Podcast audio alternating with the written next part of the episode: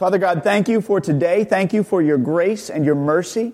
God, I just pray and ask that you be with us, that you would encourage us in truth, God, that we would worship you in spirit and in truth, God, that your word would reach down deep into our hearts, God, that you would give us not only ears to hear, but just the desire to also understand.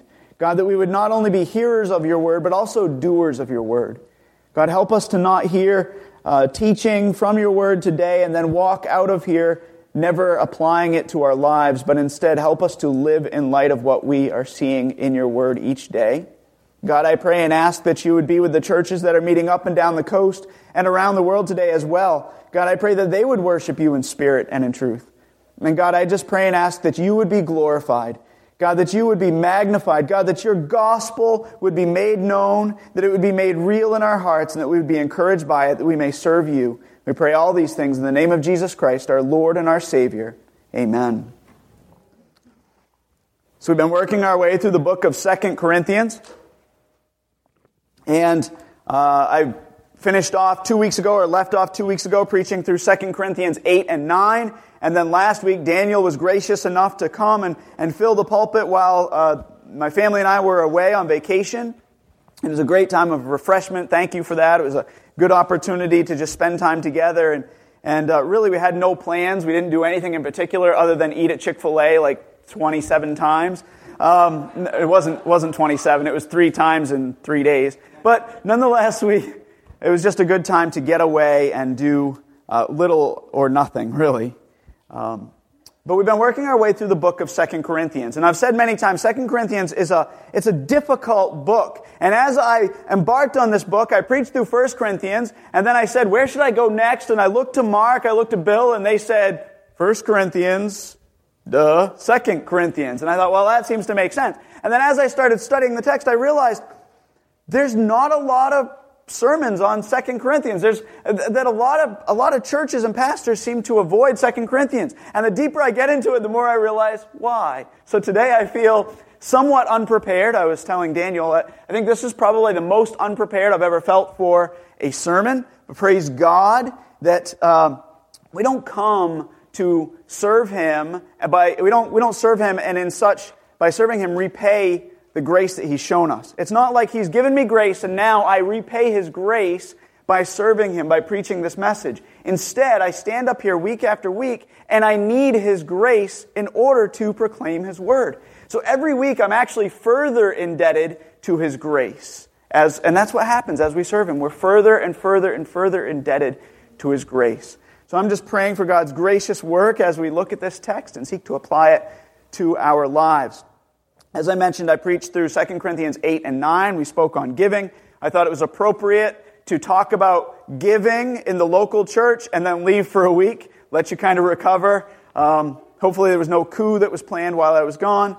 And then Daniel talked about really largely evangelism and reaching the lost and what it means to reach the lost here in New England and in Maine in particular. And these two ideas really go hand in hand and they fit together with today's message. You think, what does giving have to do with evangelism? Well, giving is really all about our heart and the way we give ourselves to the Lord. And giving of our, of our money, of our material possessions for the Lord's service is no different in some sense than giving of our time to share the gospel so that others may be saved. It's doing all things for the glory of God. And that's what we see in 2 Corinthians 10 as Paul addresses this issue of individuals within the church in Corinth attacking him and his ministry. And he, he points to the fact that he has tried to be a faithful servant of Christ, both in Corinth and around the world. So without further ado, let's look at our text this morning. If you'll stand with me for the reading of God's Word. 2 Corinthians 10, verses 1 through 18. Paul writes, Now I, Paul, myself urge you by the meekness and gentleness of Christ, I who am meek when face to face with you, but bold toward you when absent, I ask that when I am present, I need not be bold with the confidence with which I propose to be courageous against some, who regard us as if we walked according to the flesh. For though we walk in the flesh, we do not war according to the flesh. For the weapons of our warfare are not of the flesh, but divinely powerful for the destruction of fortresses. We are destroying speculations and every lofty thing raised up against the knowledge of God. And we are taking every thought captive to the obedience of Christ. And we are ready to punish all disobedience whenever your obedience is complete. You are looking at things as they are outwardly. If anyone is confident in himself that he is Christ, let him consider this again within himself, that just as he is Christ, so also are we. For even if I boast somewhat further about our authority, which the Lord gave for building you up and not for destroying you, I will not be put to shame.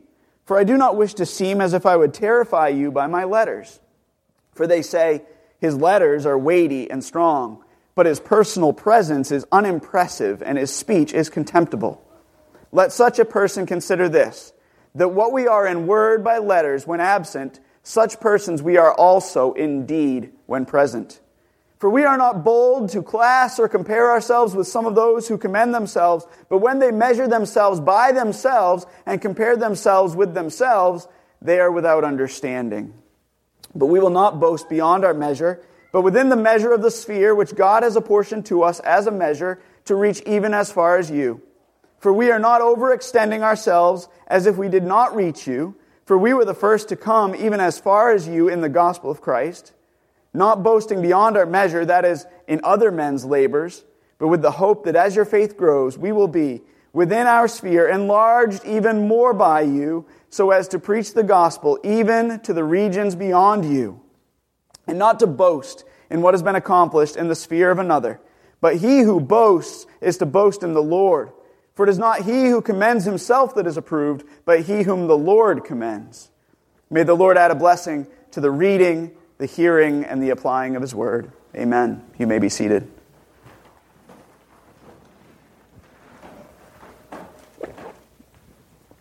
So I've mentioned many times that this letter of Second Corinthians is intensely personal. It's a personal letter written by Paul. If you remember, Paul planted the church in Corinth. He went to Corinth. He preached the gospel there. People became uh, believers. They got saved. They came to know the Lord Jesus Christ. They followed the Lord Jesus and followed Paul and his ministry. And Paul stayed a year and a half in the church in Corinth. And he stayed there. He ministered to the saints. And when he left, he, he found that there were some things that they still needed to grow and learn. Like every church, like every believer, there were still things that they needed to work through. But the church in Corinth was unique in that they were given so many great opportunities, but they continued to struggle. They were given so many blessings. They had many, many spiritual gifts, but they struggled in many other ways. They struggled in their maturity. So Paul writes the letter of 1 Corinthians. He writes to them, he addresses some issues, and then we have this other letter that he refers to in between 1 Corinthians and 2 Corinthians, this harsh letter where he corrects them. There's some false teaching going on and he corrects them. And then we have this letter of Second Corinthians. And in each of these, I've said before, it's like a phone conversation where we hear what Paul is saying, we see what Paul writes, but we don't know the responses clearly anyway from the church in Corinth. But we can deduce, we can understand some of those responses just based on what Paul has said. Like if you listen to somebody talking on the phone, you can kind of say, you can kind of figure out who they're talking to and what they're talking about. Oftentimes, my wife will be on the phone and I'll say, So, how is Sue? Or, you know, whatever the, whoever she's speaking to. Because you can understand from half the conversation what's kind of what's going on. And that's what we have here in this letter to Second Corinthians. And this letter, as I mentioned, is intensely personal because Paul loves the people in Corinth. He spent time with them. He's their spiritual father. He mentored them. He discipled them. He pastored them, shepherded them. And as we read a couple of weeks ago, we read in 2 Corinthians 11, and we're going to look at that in a couple of weeks. 2 Corinthians 11, Paul experienced a lot of difficulty in his ministry. Look there just real quick, 2 Corinthians 11, starting in verse 23. Paul says he experienced labors, imprisonments, and he goes on to say, he, he says, I have been beaten many times without number, often in danger of death. Five times, this is verse 24, five times I received from the Jews 39 lashes. Three times I was beaten with rods. Once I was stoned. Three times I was shipwrecked. A night and a day I've spent in the deep. I've been on frequent journeys and dangers from rivers, dangers from robbers, dangers from my countrymen, dangers from the Gentiles, dangers in the city, dangers in the wilderness, dangers on the sea, dangers among false brethren. I have been in labor and hardship through many sleepless nights, in hunger and thirst, often without food, in cold and exposure. This is the life of ministry. This is the Apostle Paul. This is what he lived day by day, difficult ministry.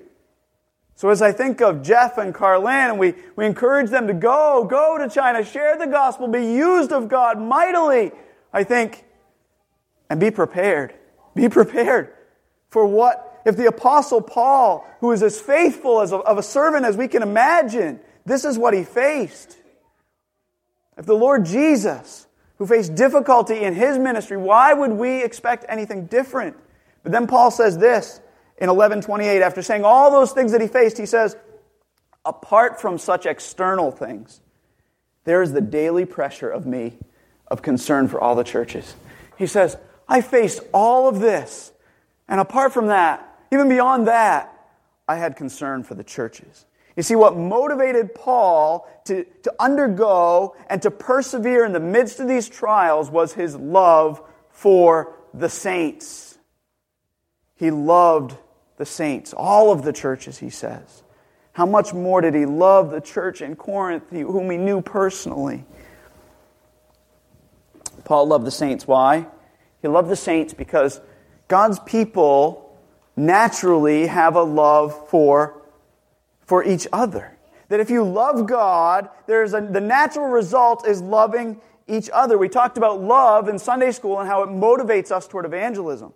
And why love is important with regard to evangelism. And it's important because if you don't love others, then you don't love God. That's what Scripture says.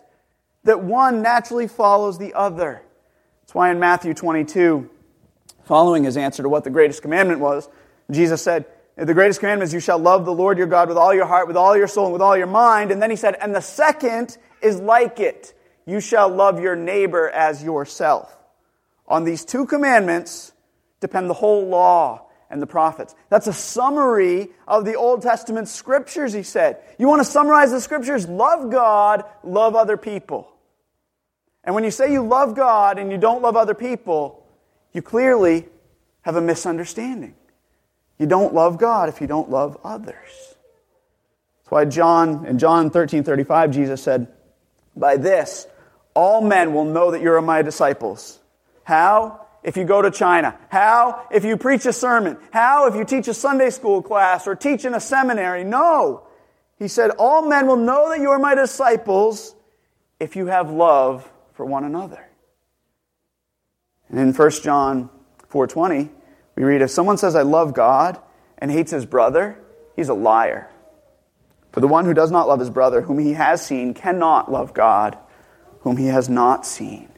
See what naturally follows our love for God is love for the church, love for his saints.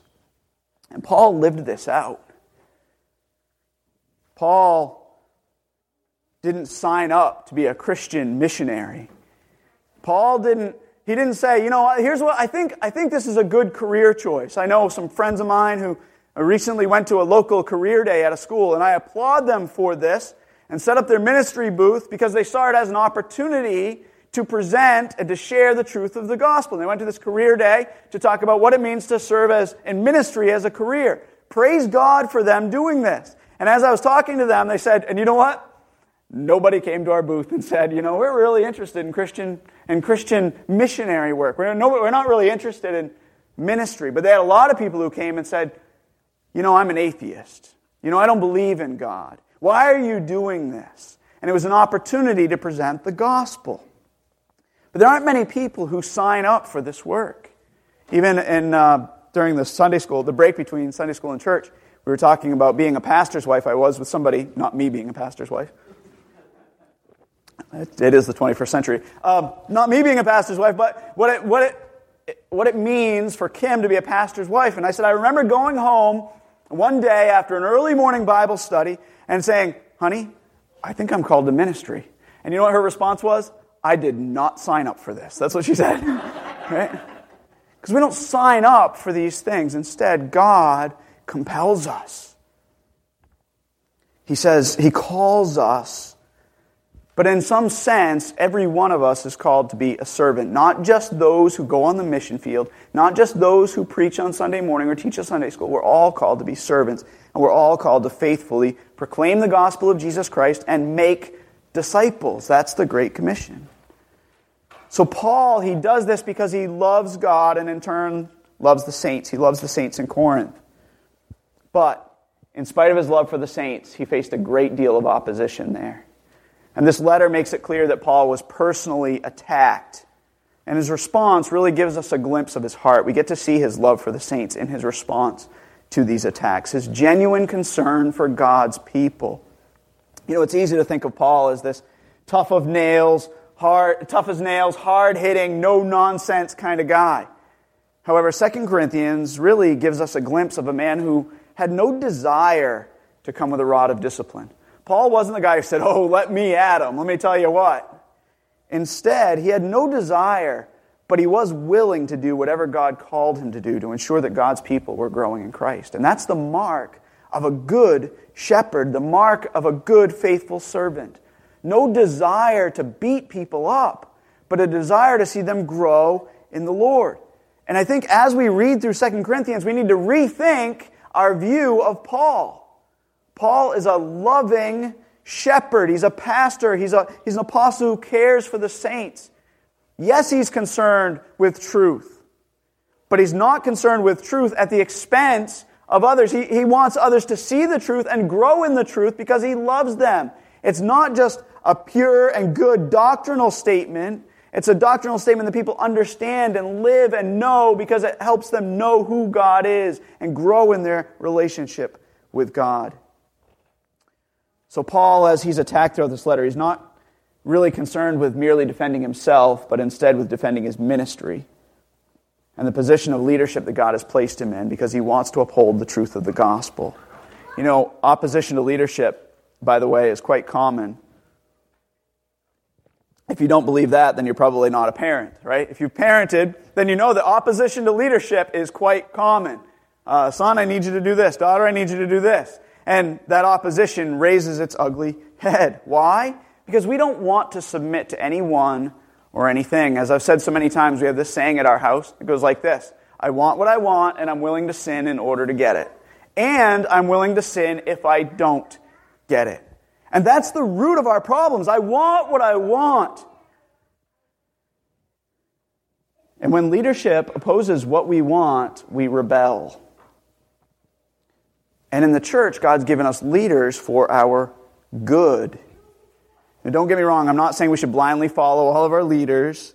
Uh, I'm, I'm, I'm just saying that Scripture speaks more to following and submitting than it does to leading a rebellion, because we're naturally inclined toward a rebellion. We read in Ephesians, he gave some as apostles, some as prophets, some as evangelists, and some as pastors and teachers. Why? For the equipping of the saints, for the building up of the body of Christ. And he gives us warning to those who are in authority, though, and he says, I exhort the elders among you in 1 Peter. He says, as your fellow elder and witness of the sufferings of Christ, shepherd the flock of God, exercising oversight not under compulsion, but voluntarily, according to the will of God, not for sordid gain, but with eagerness, nor as lording it over those allotted to your charge, but proving to be examples to the flock. So he warns leaders, but then he warns those who are called to a position of following as well. In Hebrews 13, 17, he says, Obey your leaders and submit to them for they keep watch over your souls as those who will give an account. You see, Paul understood as he wrote this letter that he would give an account to those about those with regard to those in Corinth. And I'll tell you, there's not much that keeps me up at night. But if there's anything that does, it's this Hebrews 13, 17. Obey your leaders and submit to them, for they keep watch over your souls as those who will give an account. Do you mean I'm going to have to account for you? That when I get to heaven, God's going to say, What about Mark? What about Dale? What about Daniel? What about Richard? And I say, uh, I need to be faithful. I need to be faithful in being a good servant of the Lord Jesus Christ. And he goes on in Hebrews and warns them and says, Let them do this with joy and not with grief. For it'd be unprofitable for you. If you, if you cause them to lead with grief and not with joy, it's unprofitable for you. You know, it's been said, I was, I was studying this week, I came across a funny quote, and I've heard it before. but it's been said the church is the only hospital that poisons its doctors. And it's the only army that shoots its own generals. And while we might not be the only hospital that poisons its doctors and the only army that shoots its generals, the church is certainly guilty of these things. I'll say I've been on both the giving and the receiving end. We've gone home for lunch and we've had roasted pastor for lunch or roasted preacher for lunch. We've sat down for lunch and said, Can you believe what that wingnut said today? And there's a point where we need to hold them accountable. Yes, we need to hold Christian leaders accountable. But also, we need to be careful in the way we do so. So I've been on the giving end, but I've also been on the receiving end.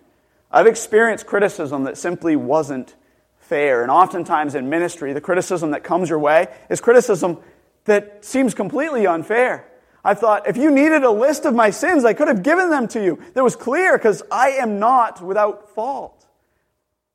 That I, I've experienced fair criticism, by the way, too, because there's a lot of criticism that has come that way that's this way that's fair. But Paul's experiencing this criticism. He loves the church, and we get to see his concern for the church.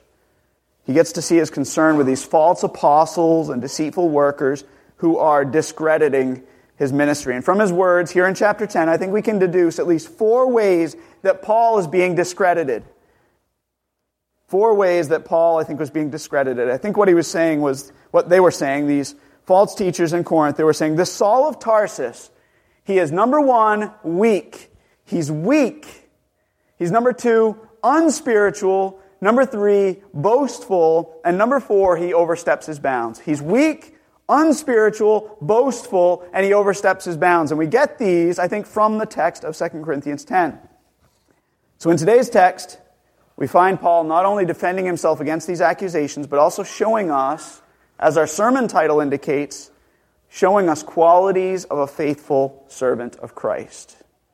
So let's jump right into our sermon text this morning, our sermon outline this morning. The first quality of a faithful servant is number one, meekness. Number one, meekness.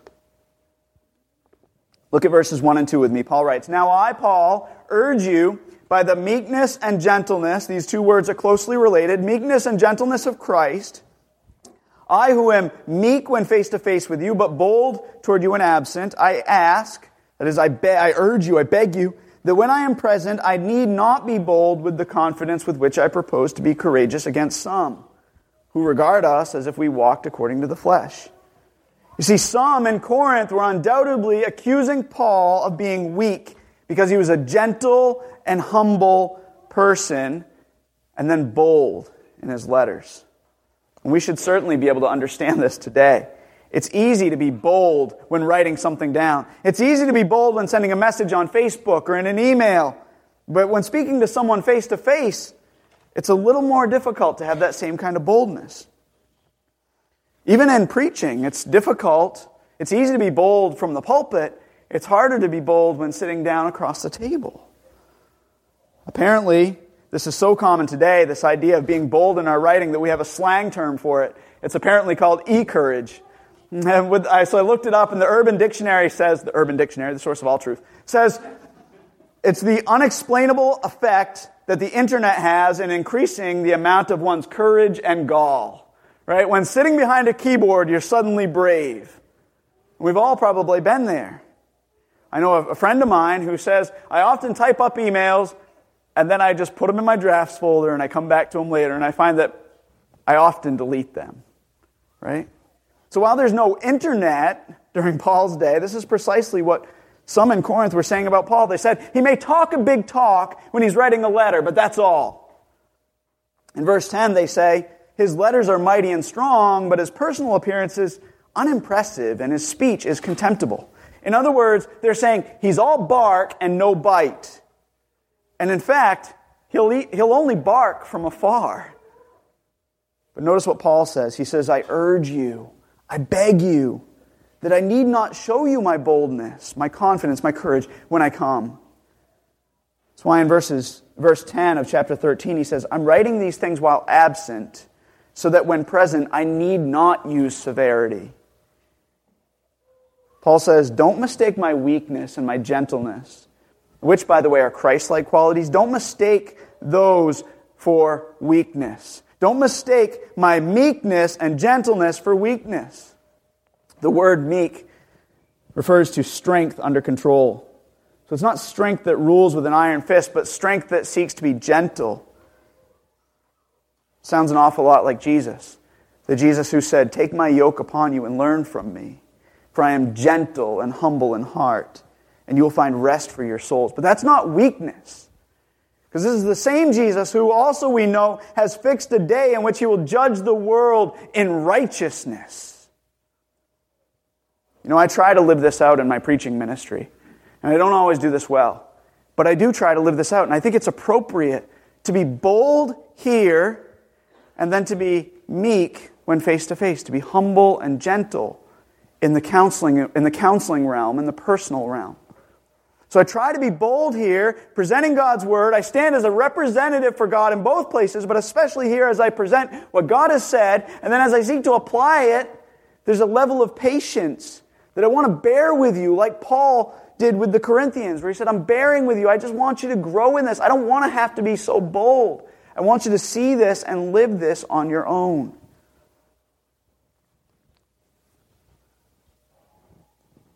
This principle, Paul addresses again and again. In Galatians 6, he says, Brethren, if any one of you is caught in a trespass, you who are spiritual, restore such a one in a spirit of gentleness. That's the Greek term meekness. Each one of you looking to yourself so that you will not be tempted. And he tells Timothy in 2 Timothy 2, he says, with gentleness, that's again meekness, correcting those who are in opposition, if perhaps God may grant them repentance leading to the knowledge of the truth. You see, Paul was not weak, but he was meek. He had strength under control. He was humble. He was a servant who loved the people in Corinth and all of the church. So, the first quality of a faithful servant is number one, meekness. Number one, meekness. And at this rate, we ought to be done by 2, 3 o'clock this afternoon. So, the first quality of a faithful servant is number one, meekness. The second quality of a faithful servant is number two, maturity.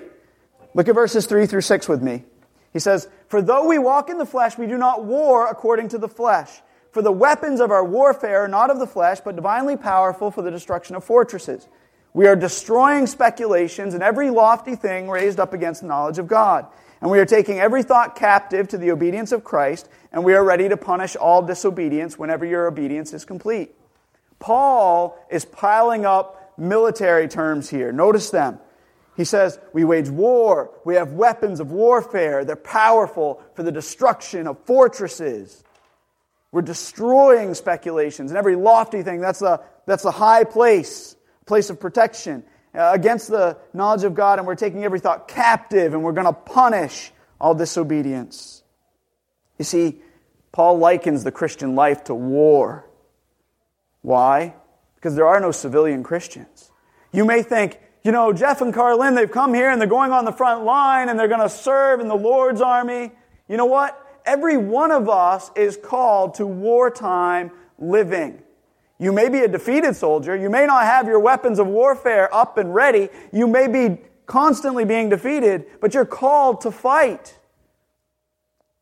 You see, this is a war that we're in. It's not a war against flesh and blood, but a spiritual war whereby the devil would seek to destroy us. And we're called to live for God's glory, not in our own strength, but, a, but by the power of God. And how does Paul wage war? He says, by destroying speculations, destroying every lofty thing raised up against the knowledge of God, and taking every thought captive to the obedience of Christ. Speculations, knowledge, thoughts. It sounds like Paul is waging war primarily in the realm of the mind. This strategy, by the way, is divinely powerful, he says, for the destruction of fortresses. Much of the world and the church today associate spirituality with emotions. How many of you have heard someone say, Well, you know, the service just didn't speak to me today? Or how many, how many of us have said that? And what this typically means is we're expecting some sort of emotional experience and we don't get it. Whereas Paul and Scripture as a whole says that the battle really takes place in the mind.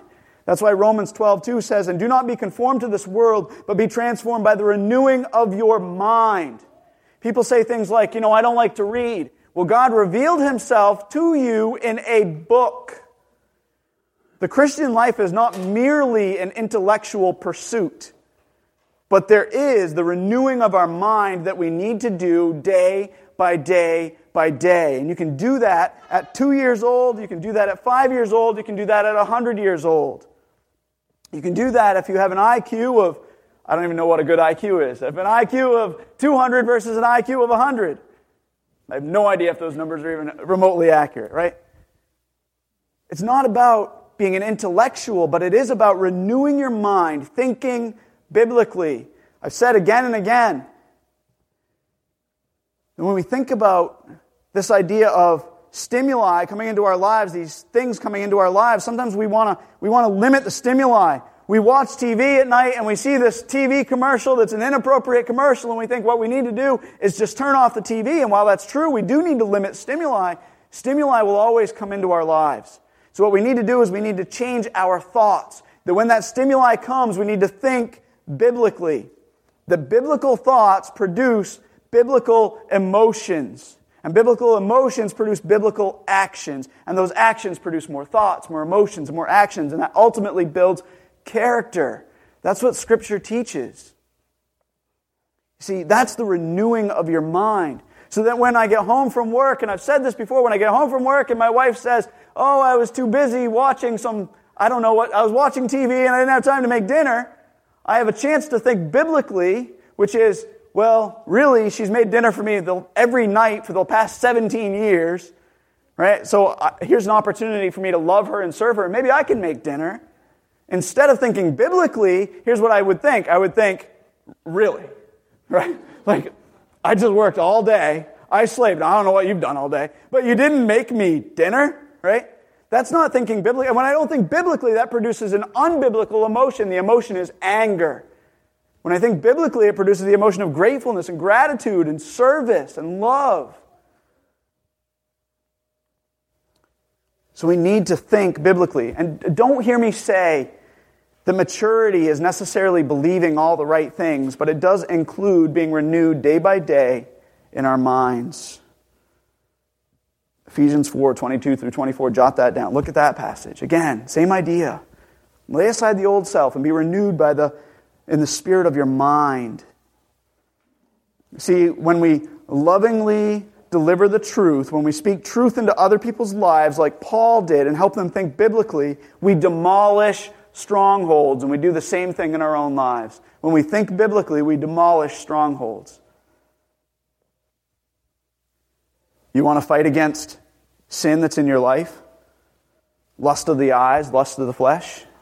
You need to think biblically. So then when that comes in, you say, I, I, I don't want that. That's not good for me. I know I need to fight against that. That is evil, and that's only going to bring me one place. And when you think that way, it produces a different emotion. But when you think, oh, just once, it produces an emotion that drives toward more thoughts, more emotions, more actions, and ultimately that drives character. So the first two qualities of a faithful servant are meekness and maturity. Meekness, which is not, um, not weakness, but instead strength under control, and maturity, which is thinking biblically, being renewed by the, in, the, in our minds day by day. Let's consider now the third quality of a faithful servant. Third quality is number three, integrity. Look at verses 7 through 12 with me as we speed up. Verses 7 through 12. You are looking at things as they are outwardly. If anyone is confident in himself that he is Christ, let him consider this again within himself. That just as he is Christ, so also are we. For even if I boast somewhat further about our authority, which the Lord gave for building you up and not for destroying you, I will not be put to shame. For I do not wish to seem as if I would terrify you by my letters. For they say his letters are weighty and strong, but his personal presence is unimpressive and his speech is contemptible. But let such a person consider this that what we are in word by letters when absent, such persons we are also indeed when present. For we are not bold to class or compare ourselves with some of those who commend themselves, but when they measure themselves by themselves and compare themselves with themselves, they are without understanding. Paul here is responding to the accusation that he is boastful. He says, Those who attack me and say his letters are mighty and strong, but his personal appearance is unimpressive and his speech is, is contemptible. He says, Those people, they're attacking me in this way. But, and they're, what they're saying is that I'm just boasting. Just as we saw earlier, they were saying, He talks a big talk, but that's all. So Paul says, if anyone is confident in himself that he is Christ, let him consider this again within himself, that just as he is Christ, so also are we. He says, just as you are Christ's and you belong to Christ, so also do I. This isn't pride, this is Christ in me. God called me to this role and this position. For even if I boast, he says, somewhat further about our authority, which, by the way, the Lord gave me for building you up and not for destroying you, I'm not going to be put to shame. I could brag about this position, he says.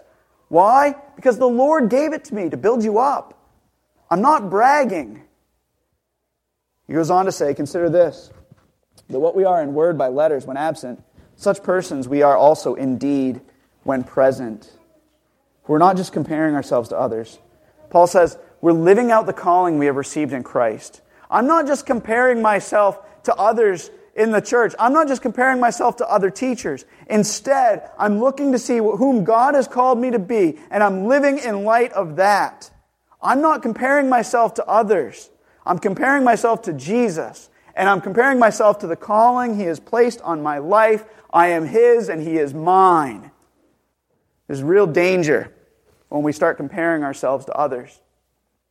Real danger. It's very easy for us to think, you know, he's not much. He's a better teacher. It was interesting. Somebody had was away for a, a week or so, and they said, uh, "Hey, is the sermon going to be uploaded?" And I said, "Oh, it didn't record right. We messed up when we were recording it." And they said, "Oh, that's okay. I'll have to settle for John Piper." And I thought, "Yeah, settle for John Piper, right?" And even in that moment, I began to compare myself to the ministry of another. And that's dangerous. I'm not John Piper, and John Piper's not Jason Polly. Praise God for that one, right? We don't compare ourselves to others. Instead, we walk with integrity. We serve in the ministry capacity that God has called us to serve. We live out our calling.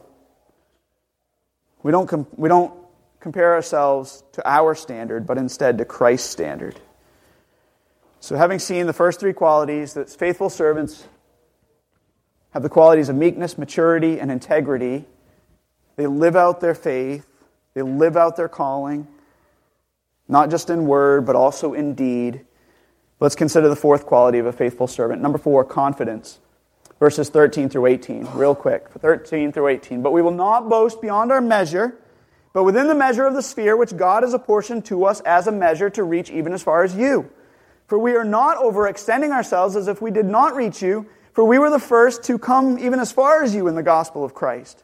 Not boasting beyond our measure, that is, in other men's labors, but with the hope that as your faith grows, we will be within our sphere enlarged even more by you, so as to preach the gospel even to the regions beyond you, and not to boast in what has been accomplished in the sphere of another. But he who boasts is to boast in the Lord. For it is not he who commends himself that is approved, but he whom the Lord commends. The Greek word overextending ourselves, I need to slow down if I'm going to say this. The Greek word of, behind overextending ourselves is the word huperektonomen, which means encouraging an activity beyond, beyond uh, an implied limit. So it's this idea of like you hyperextend your arm, right? It's this idea of going beyond what you should do, going beyond what is supposed to happen. It's to overstep a limit. So Paul here is responding to the accusation that he oversteps his bounds. They're saying he, he oversteps his bounds as a teacher. He has no business being as bold as he is. You know, I've heard people say this, and I've probably said it myself, right? Preacher, you've gone, you've gone beyond preaching into meddling, right? And we say that, but how many of us actually think that? It's very easy to think, okay, you've stepped a little too far into my life here. And I think that's what they're accusing Paul of. Paul, you overstep your bounds. You're, you're, you're reaching too far into our lives. You think you have this place, this position of authority over us, Paul? You're just Paul. You're one man. And he says, Don't forget, I came to you, right? I'm the one who brought the gospel to you. And he doesn't say this in a prideful way, like if it wasn't for me, you wouldn't be saved. He's saying, I do have authority over you. I'm your spiritual father. I brought the gospel to you. Not only that, I want to see you grow. I want to see you, I want to see my ministry enlarged in you so that we can go even further. He says, I'm not reaching beyond my limits. I want to keep going. Let's go further and further and further. I want to reach deeper and deeper and deeper into your life. You see, Jesus is relentless. The things that you hide in your life, the things that are secret, that nobody else knows, Jesus knows about, and He wants those things. And I tell you what, He is relentless. Some days I wake up and I think, Lord, you want that part of my life too? And I say things like, uh, sometimes I think this thing. I think, Lord, do you know how much I've given you? I mean, look at me, I'm giving, and then I have to step back and go, whoa, I need to be careful here, right? To, for me to say, do you know how much I've given you? The Lord wants us entirely our heart, our soul, our mind, our every part of our lives. What is the goal of the Christian life? To honor Him, to bring Him glory in all things. Paul says, I'm not overstepping my bounds. So I'm not boasting beyond my measure. God's given me this ministry. He's given me the ministry to reach as far as you and to speak truth to you. I'm not boasting in other men's labors. I want to preach the gospel not only to you, but also to others. I want to see the ministry grow and I want to see you become more and more of a faithful servant in Christ. You see, Paul was confident. So when we talk about meekness, maturity, integrity, meekness doesn't mean a lack of confidence. He was confident in Christ. He knew what his ministry was, and he could be bold. And the only way I can be bold when I stand up here to preach is if I am sure that what I am preaching comes from God. Because if I'm bold in and of myself, in and of myself, and I say, you need to do this or you need to do that, there's no strength in that. My confidence comes in in proclaiming what God proclaims in His Word. So Paul is responding to this accusation he's overextending himself. And he says, I'm not overextending myself. I'm just confident. I'm confident in Christ and his ability to minister through me in spite of me. You know, every Sunday morning I get up early. This morning I got up around quarter to five, and I usually the first thing I pray is I say, Lord, I can't do this this might be the last time I preach. I can't, I can't do this. Because I, I can't. I can't do this in my own strength, Lord. And I say, Lord, do this in and through me, not because of me, but in spite of me. And not for my glory, but for your glory. And not for my sake, but for the sake of the saints at Harmony. And that is Paul's heart here. He says, Do this, Lord. I'm confident that you will because you promised you will. I'm not overextending myself. I'm not putting myself in a position of authority that God didn't give me. But I am confident in the position God has called me to, to help you grow, to build you up in the faith. So, by way of review, Paul, they accused Paul. They accused him of being weak, unspiritual, boastful, and overstepping his bounds. And these accusations should not surprise us because if we are faithful servants, the same will likely come to us. Was not Jesus accused of the same things? Think about it. Jesus was accused of weak. Isn't this the carpenter's son? Isn't that what they said about Jesus? They said, if you are the Son of God, you're so strong, take yourself down from that cross. Jesus was accused of being weak. Jesus was accused of being unspiritual. They said he eats and drinks with the tax collectors and the sinners. Jesus was accused of being boastful. They accused him of blasphemy. They said, He claims to be God.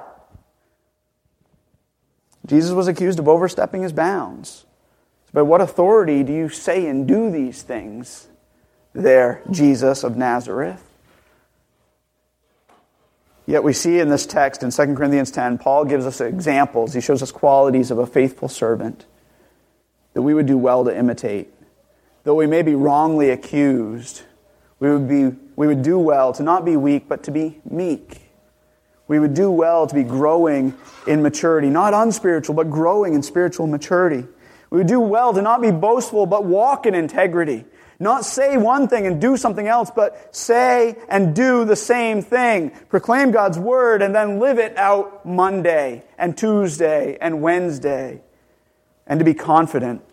Not overstep our bounds, but be confident in Christ and the ministry he has given us. So here's the big question, the question you've all been waiting for. So, how do we, as Harmony Bible Church, both individually and corporately, specifically apply all of this to our lives? How do we take this and then apply it? Well, we're all called to be servants. We're all called to be faithful servants. And our ministry may not be exactly like Paul's, but we are called to ministry nonetheless. And as servants, we're called to live these things out. We're called to be meek. So when we go out into the world, there's no room for arrogance. There's no, there's no room for weakness either. Instead, we have strength, the strength of Christ, and we have it under control. We are gentle and humble. We imitate Christ in our interaction with other brothers and sisters and in our interaction with the world. We do not honor Christ if we say the right things and we do so in the wrong way. So if you are not meek, if you are not humble and gentle in your proclamation of the gospel, then it is not Christ honoring. You need to live in a way that imitates Jesus. We're called to be mature. We need to be growing in maturity, thinking biblically, continuing to push each other to know God's word, to apply God's word, to live in light of God's word, both as individuals and as a church. We need to hold each other up to that standard, to hold each other accountable in that. We need to we need to walk with integrity. We need to not just say one thing here on Sunday morning and then do something else during the week. We need to live out our faith in very real ways. And we need to be confident, confident in Christ. Claim the promise that Christ will build his church and the gates of hell will not prevail against it. And as I think about this church, I think we can talk about the 12 things we need to do this year to grow the ministry of Harmony Bible Church, or how we need to have VBS, or we need to have trunk or treat, or we need to, whatever, have a car wash. That stuff doesn't, eh, that stuff's good. But unless we're walking and serving with meekness, maturity, integrity, and confidence, those things don't matter. We need to get this down first. We need to be faithful servants of Jesus. And then the what we do almost doesn't matter. Yes, we need to use wisdom. We need to get this down, folks. I'm going to spend less time talking about how we need to do the work of the ministry and more time how more time talking about how we need to be growing in our personal lives and living out Christ like ministry. And God will be glorified. God will be honored as we do that, both as individuals and as a church body. Let's pray.